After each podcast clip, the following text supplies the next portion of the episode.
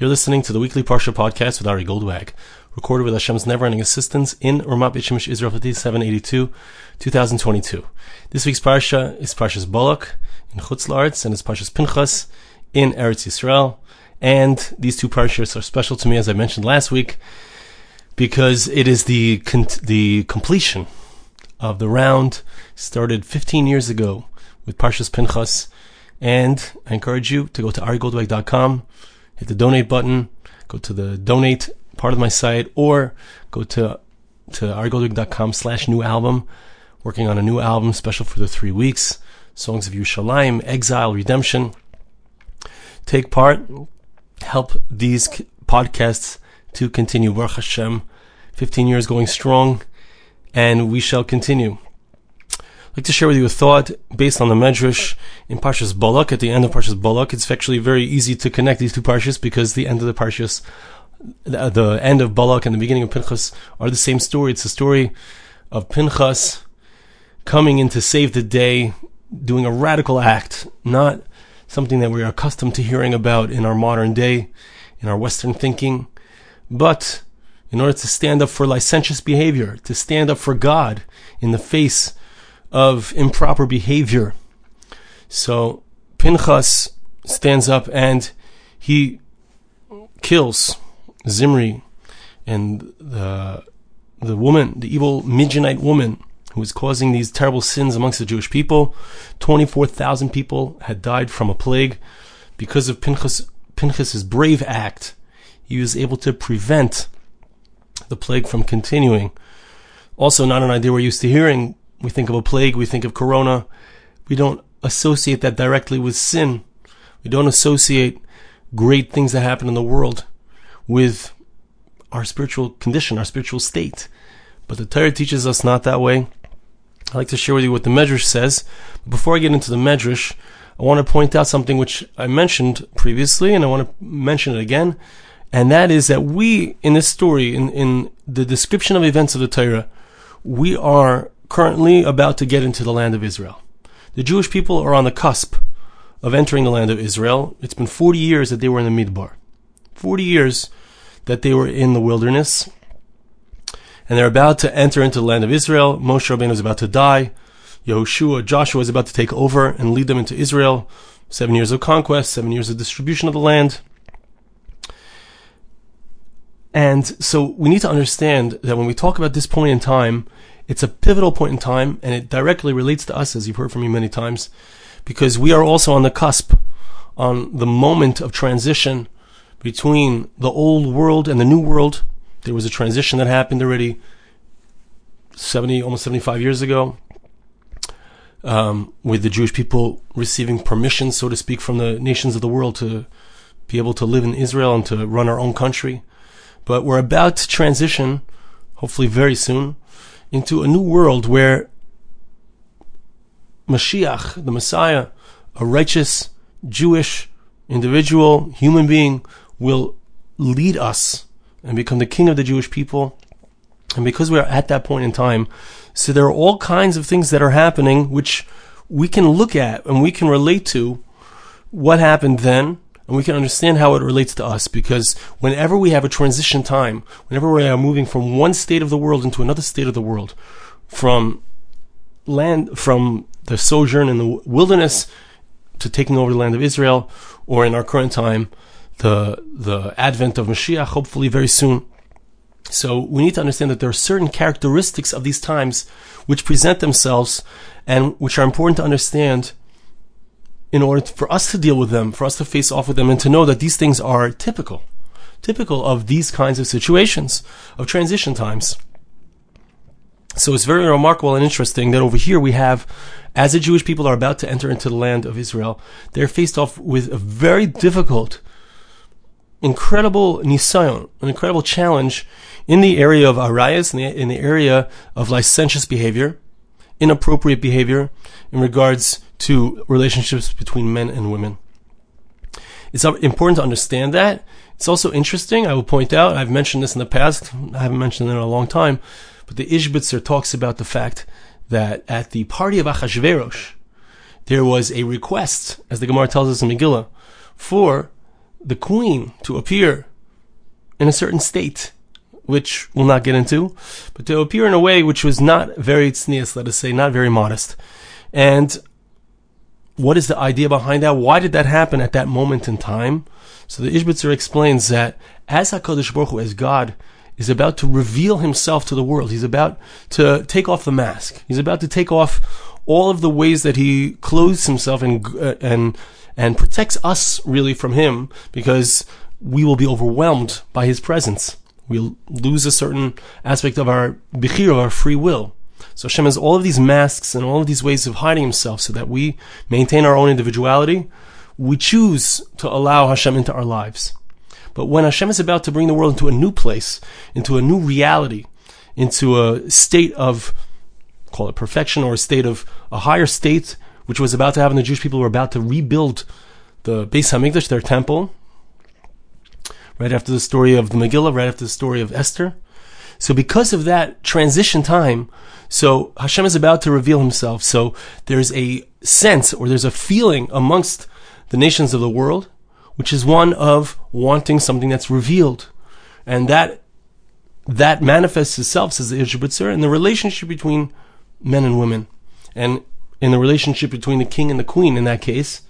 And wanting it to be revealed in an open way, which of course is always inappropriate it's only appropriate as the Torah lays out and prescribes for us between a man and his wife, completely private, completely holy and special and powerful. That's what keeps it holy and special is that it's special. It's only for the man and the wife. Okay, but as you're in a transition time, so there's a desire for that. That's what we see here in our parsha as the Jewish people are about to enter into Israel. There's a nisayon in this area of inappropriate behavior between men and women. There's a nisayon in our times, of course, as we all know very, very well. There's a tremendous nisayon, which is another one of the signs that we are in a stage where Kadosh Baruch Hu, as it were, where God is about to reveal Himself in a much more open and manifest way, but it involves that revelation, as we've spoken about, and we will continue to speak about, involves a tremendous amount of din, tremendous amount of judgment. Because in order to be in a relationship like that, let's think of it in terms of a man and a woman. So you have to have established certain boundaries. You have to be married. It has to be completely special. It can't be the way that the Western society has made it into something which is cheap and, and, and has no value, has no specialness. The fact that it's special and pure and untainted and between two people who have a tremendous commitment to each other, that is representative of the way it's supposed to be between us and Hashem. We get that revelation of HaKadosh Baruch Hu, of God because we have retained our commitment to Hashem for the last 2,000 years in Golis and in our exile. And it's a time of din, it's a time of judgment when that's revealed because who can, re- who can receive that kind of light? Who can receive that kind of revelation? Only those who are worthy. Those who aren't get destroyed by it. Heaven forbid. So it's important to understand that's kind of like a, a, lot of background here, but to understand why was this Nisayon happening here? Why was this challenge happening with the Bnos Midyan? I mean, obviously there was something because the the king of Moab wanted to he wanted to cause damage to the Jewish people, but the fact is that no enemy of the Jewish people can cause us damage without it being something that HaKadosh Baruch Hu, that God Himself wants to bring. So we need to understand why it was. And this is the partial explanation of it. But I want to see some more inside of the Medrash to help us understand this even deeper, because there are ways to deal with this. How do we face off with this challenge? This is a challenge that's very common in our time, because as we said, we're in a transition time and a special time leading up to the advent of Mashiach. So we need to know how do we deal with this? How did the Jewish people indeed succeed? Because the Medrash is going to tell us that there was a tremendous success of the Jewish people at the end of their time in Egypt in regard to this particular instant, uh, in regard to this particular challenge. But there was a failure at the end of the 40 years. So what was the difference? We need to understand what the difference was. And we also need to understand what was it that Pinchas was able to accomplish as an individual. We're going to see how do how does a whole nation overcome it? How does a whole nation uh, deal with this problem, this challenge? And how does an individual stand up as a leader in order to stop the magefa, stop the plague, the scourge that's affecting us? So let's see the Medrash. The Medrash is like this. So there's some really interesting things that have to do with the place that they were. The Jewish people resided, or they they sat, they encamped in a place called Shittim, which was around the Moavi Midyani area. So the Medrash tells us like this. Before we get into the concept of where they stayed, what's the significance of the name of this place, Shittim? So the Medrash says, Halacha b'schus kamat dvarim negel Yisrael Mitzrayim.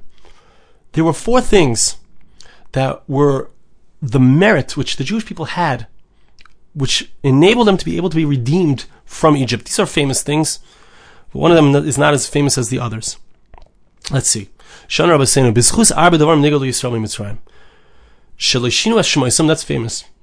They didn't change their names. The Jewish people retained their Jewish names when they were in Egypt. Shalashinu es they did not change their language. They spoke in Hebrew. They spoke in Ivrit or Ivris. Third, v'legilu misterin shalhem. They didn't reveal the secrets, the mysteries.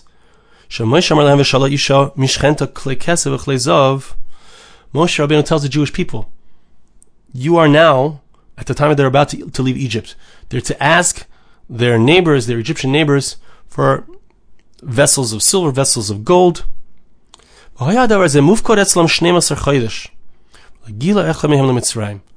They knew this, they knew that that was coming and, and, and that they were going to be asking for that for 12 months. They had been told by Moshe Rabbeinu 12 months before that they were going to be able to ask, that we're going to take all of the gold and the silver of the Egyptians. Can't get into it right now what's the idea behind it. But it was a matter that was kept secret they were careful about not revealing secrets. And the fourth thing, which I believe is not as famous, is that the Jewish people were extremely careful about licentious behavior. They didn't allow themselves to, to be involved with other people's spouses, to be involved with people who are inappropriate between men and women.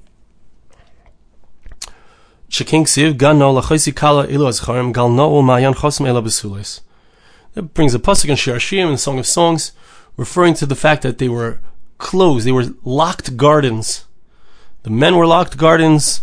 They didn't allow themselves to be with someone who was inappropriate for them, and the women were locked gardens. They didn't allow someone to be with them who was inappropriate for them. Okay, so we have this concept when the Jewish people left Egypt and we're going to see, in contrast to when they were about to walk into the land of Israel, which is where we had this issue, this problem, we need to understand what's the difference between these two times. The Medrash points out that there was one person who indeed had had a problematic relationship and had birthed a mamzer, an illegitimate child. That was the one who cursed Hashem Shlomis bas Divri, a particular woman, her child. So that was the only one. The pasuk tells us that that was the only person who had some kind of inappropriate relationship. But the entire Jewish people was especially, especially careful about this idea of inappropriate behavior between men and women So in that merit, in the merit of those four things, the Jewish people were freed from Egypt. And one of the Meforshim says they were freed early. They were supposed to be there 400 years. They were freed after only 210 years. The counting started earlier. Lekach ksiv vayeshev Yisrael bashitim. I'm sorry. V'chol oisan arboim shana loisarchem amidbar shabo l'shitim all the 40 years that they were inside of the wilderness, the Jewish people were extremely careful about this area as well. They didn't fall into any licentious behavior as long as they were in the wilderness. But at this moment, at this moment, when they got to Shittim, this place, so something switched, something changed. That's why it says when the Jewish people came to Shittim, that's when they started to be involved in licentious behavior. What is the word Shittim? What does this name of this place indicate? She'asu shtus. The word Shittim, the word, the root of this word is shtus, a foolishness. Naiv isha chasar leiv. There's a foolishness when a person does a licentious act, when he's with an inappropriate person, adultery. He's missing heart. He's missing his thought. He's missing his. He's done a foolish act. So the word shitim comes from the same word as shtus, which means foolish. And this teaches us that there was something that was foolish that came into their hearts at this moment in time. We need to understand why. But the Midrash tells us a little bit of why.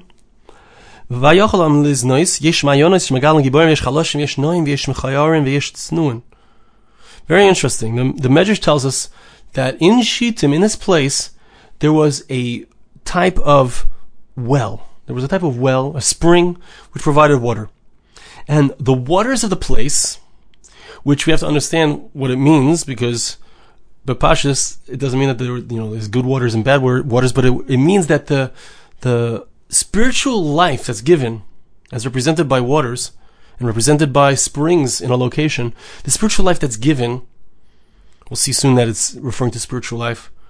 So it comes in with a certain energy in a different place. The place's effect, the place that you live, affects the spiritual energy that comes into that place is brought down to that place through a type of well, through a type of pipe, a tzinor, we could call it, through a type of spring. So the, the springs can say, in that place, there's going to be very powerful people. There's going to be weak people there. There's going to be beautiful people. There's going to be ugly people there. There's going to be modest people there. Yeshtufim bezima. And there are places where the energy of that place, the spiritual energy of that place, is licentious behavior. Umayan shitim. In Shittim there was a spring, and that spring was a spring of licentious behavior. And that was the same water that would go out to Sodom. Sodom and Amorah, the two cities that HaKadosh Baruch Hu destroyed in the time of Avram Avinu. So that licentious behavior came from this same spiritual spring, so to speak, the same spiritual source, which was in Shittim.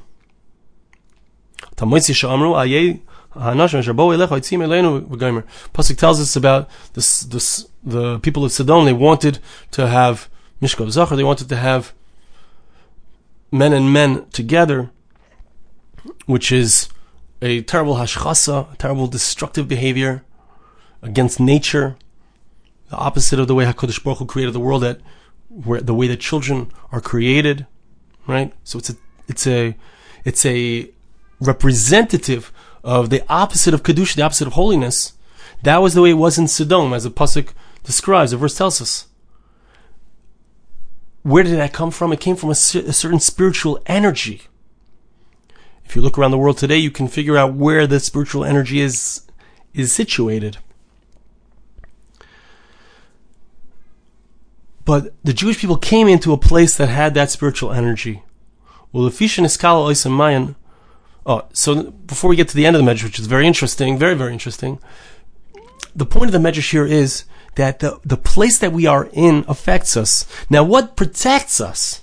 Right? We have the Jewish people in Egypt somehow were protected. Let's not forget, Egypt was a terrible place of zima. Also, they had terrible licentious behavior in, in Egypt as well. The psukim in Acharei Mos tell us, which we read also on Yom Kippur to remind us of the importance of of uh, spiritual purity in these areas. What do we see? What do we see here? We see that the Jewish people were protected in Egypt because of four things. They were protected because of four things. And these four things served them in Egypt. And we need to understand why it didn't help them when they got to Shittim they were their their names were different. They had their own identity. They had their own recognition of who they were. That's what a name is. They had their own language. We are special people. We are unique people. They had a recognition of who they were, the specialness, children of of Israel, of Israel, children of Israel. It's a powerful spiritual uh, idea, calling, better. What was the third thing? The third thing was that they were careful not to reveal mysteries. They were careful not to reveal secrets. That's also indicative of a tznius, of a modesty, of not being sh- not being show offy.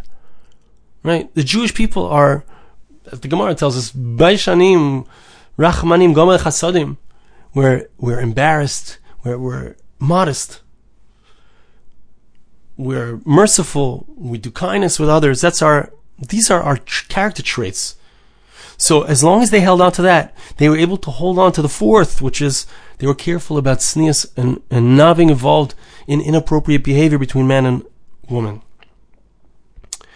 Now, what happens at the end of the 40 years? And I think that if we think about it, there's a very big difference between when they were at the end of their time in Egypt and at the end of the time in the wilderness. Both times were transition times. Both times were redemption times.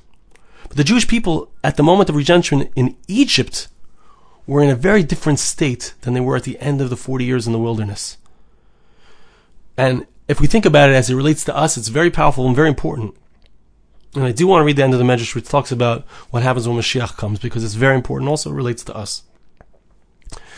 But the difference is, essentially, the difference is that the Jewish people were in a state of downtroddenness. When they left Egypt, they were slaves. They were a slave people. They were in fear of the Egyptians, and they were muhna. They were completely subservient. Their subservience was about to switch from subservience to the Egyptians to subservience to God, but they were in a state of contrition. They were contrite. They didn't think of themselves as wow. They didn't have like they didn't have an expansive consciousness in a certain sense. They weren't haughty. And because of that, these were able to make them feel the, the, the separateness that they felt because of the language, because of the, because of their names, because of their modesty that was able to help them in their ability to be careful in the area, to be careful in the area between men and women, and to not allow themselves to get out of hand, to be involved in inappropriate behavior. At the end of the 40 years, however, the, the people, the Jewish people were pampered. For 40 years, they were not slaves. Of course, they were sitting and, and learning. They were studying the Word of God. They were involved in service of Hashem. They had a Mishkan. But at the same time, there was an, in, in the expandedness of it, in the richness of it. They were rich. They took all that money from Egypt. They took, they had tons of wealth. They were rich. And in what comes with that sense of expandedness is a different feeling when it comes to this area.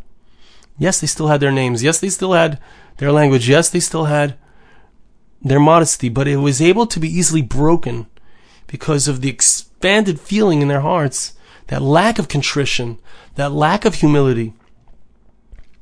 I'm interested in psychology. I'm interested in things that have to do with addiction. And one of the things that, that that's written in the addicted in the literature in regards to addiction is that the person who is the addict has a certain lack of humility. Now, I'm not saying this. This is what the addicts write there was a certain lack of humility that was the source of their problem. That is what it comes down to. When it comes to the end of the 40 years, there is a feeling how does a person make a mistake? Like how does a person, how is it nichnas by ruach How does the foolishness come into the person? Because you can have whatever you want. We live in a society where you can have whatever you want. And if that's not enough, here's more. Here, buy more. Here, have credit so you can buy more. Here, have whatever you want, especially in this area. And so, because we're living in such a time, that's the in the intense importance of what Pinchas does. And of course, we look at Pinchas as an extreme person, but in a certain sense, when you're living in the 40th year of the wilderness, which is where we are, when we live in this expanded state where you can have whatever you want. There needs to be inside of us a little pinchas or a big pinchas that's able to jump up and to have that courage. I want to read to you for just 30 seconds what the Ramban says about, about Pinchas, the beginning of Parshas Pinchas. Why does the Pasuk mention who it was that got killed and who the woman was that, that we're having this relationship, this evil relationship. Ramban, It's to teach us that Pinchas was it was appropriate that he receive a tremendous amount of reward. Shaharag Nasiv Yisrael, Yisrael Ubas Melech Goyim, He was incredibly courageous. He killed a, a prince of the Jewish people. One of the most, one of the most uh, of people, one of the most important people of the Jewish people.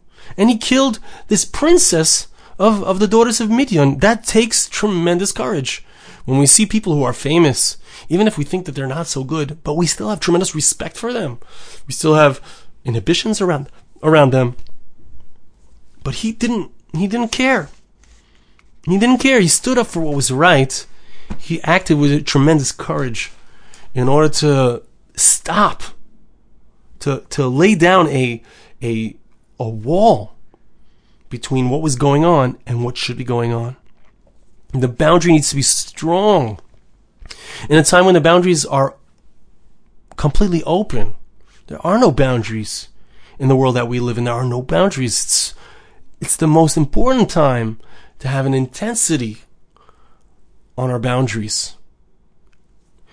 Jewish people in Egypt, they had their boundaries, they had their language, they had their names, they had their their modesty, their ability to keep secrets. We need to be able to have boundaries and strong ones. You know, you hear about something like a great asifa, where people come and they gather together and they have a very powerful experience that encourages them to do what's right and to create strong boundaries. That's what will protect us. It's the strong boundaries. And I want to finish off with the end of the Medrash. Very interesting. That very Ma'ayan, that very spring, which was the cause of the people of Sodom having this negative type of behavior. Uh, oh, I call it negative, abominable behavior, right? And and the the source of what happened in Shittim over here in the story with the with the Midianite women. That very Mayon spring, Hashem is going to dry it up and cure it. So this is where we see that the the the spring that we're talking about could be a, a physical spring, but it also is representative of a spiritual spring. There will be a spring that comes out from the house of Hashem, from the Beis Hamikdash. The Hishka is Nachal Hashitim, it's going to be the one that gives the water to that same exact nachal, the very place, that very place where the waters were the source of terrible evil. The water is going to come out from the Beis Hamikdash and replenish that location with spiritual positivity, with powerful spiritual waters. That's what the, it's going to be flipped around. It's going to be changed. But what we see is that the Beis Hamikdash itself, the temple itself, the revelation Hashem wants to bring, and I'm sure that He's bringing very soon. It's all about purifying us. It's all about bringing the use of our powerful desires to their proper location, to their proper boundary. So I want to bless you. I ask you to bless me. Hashem should help us that we should indeed be able to understand what is the challenge of our time. What are the ways that we can strengthen ourselves, create the proper and healthy boundaries, and use our spiritual powers in the correct way. Thank you so much for listening. Have a great Shabbos. This podcast was made possible through the gracious donations of listeners like you. For more podcasts like this, please visit www.arigoldwag.com or search on iTunes Ari Goldwag.